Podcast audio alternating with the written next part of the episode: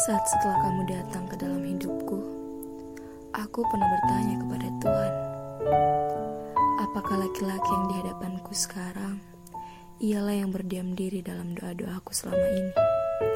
Laki-laki yang menerima seluruhku tanpa meminta apa pun yang tidak kumiliki.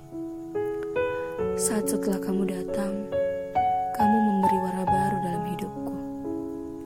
Sesuatu yang belum pernah aku terima dari seseorang di masa lalu.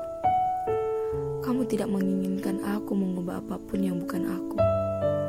Kamu tidak menuntut apa pun yang memang tidak kumiliki. Kamu yang memelukku dengan kesabaran, meski aku begitu rumit dan sulit dimengerti. Aku menyayangimu bukan sebab kamu hebat. Aku mencintaimu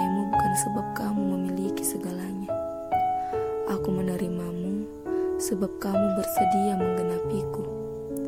Berada di sampingmu membuatku merasa aman. Aku tahu di hatimu aku dicintai dengan